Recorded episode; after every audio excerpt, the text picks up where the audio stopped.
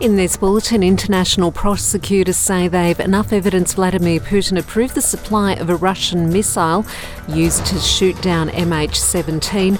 Turkey's president admits there are problems with the initial response to a devastating quake. And in surfing, Tyler Wright and Jack Robinson set to fly the Australian flag at Pipeline. Hello from the SBS Newsroom. I'm Peggy Giakoumelos.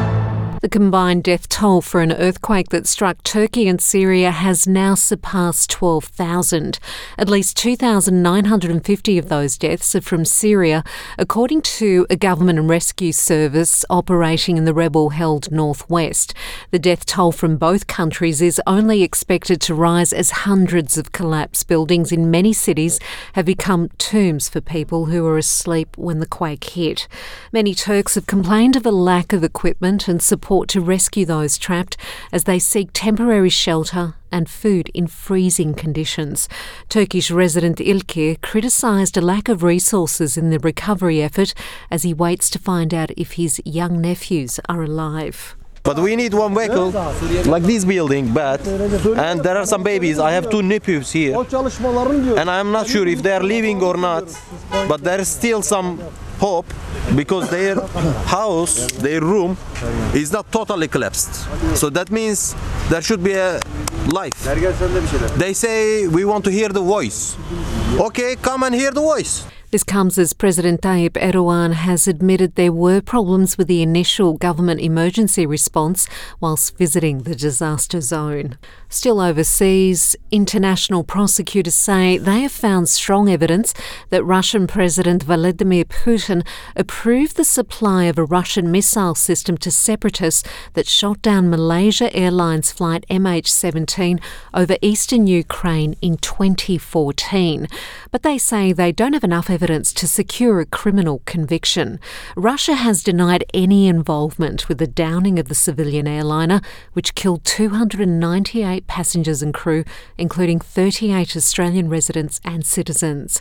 Dutch police official Andy Kraag says investigators are now ending their probe without further prosecutions. Are we disappointed? Uh, no, because we think we came further than we have ever thought in 2014. Would we have liked to come further?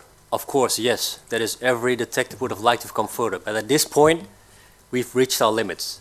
We've done everything that we can within our limits, and the next answers, they lay in Russia. Prime Minister Anthony Albanese has visited a childcare centre in Canberra to announce the government's review into the childcare sector.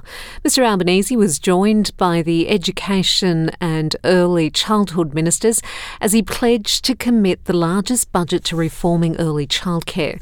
Professor Deborah Brennan from the University of New South Wales is an international expert in early education and will be leading a productivity commission inquiry into the system.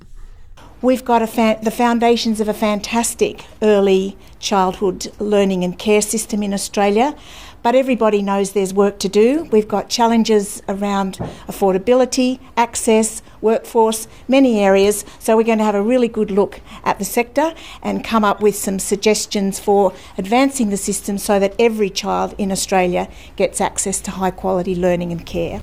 Calls are growing for further Chinese trade sanctions to be dropped following the first shipment of Australian coal to the country for more than two years.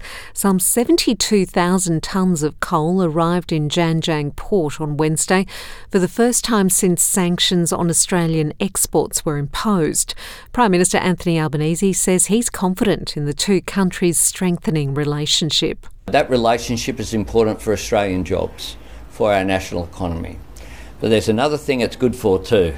It's good for China to receive those goods because we have not just uh, resources, but we have wine, meat, barley, seafood, you know, the best in the world. I think if uh, Australian business and Australian industry, what they tell me is that uh, they are very pleased uh, with the constructive uh, direction of the relationship. The coal arrival follows talks earlier this week between Trade Minister Don Farrell and Chinese counterpart Wang Wentao. Let's go to surfing now. And Australian champions Tyler Wright and Jack Robinson will represent the country at the World Surf League's finals in Hawaii. Two time world champion Wright was first, first through to the title decider, where she will take on local favourite Carissa Moore. World number three Robinson continued his fine form to also advance to the trophy round of the Billabong Pro, where he will take on Italian and first time finalist Leo Fioravanti. After a crushing semi final defeat in the event last year, Wright is looking for victory to take the early lead in the rankings race. That's the latest from the SBS newsroom. And for more analysis as well as special features of the day in news, check out our podcast, SBS News in Depth.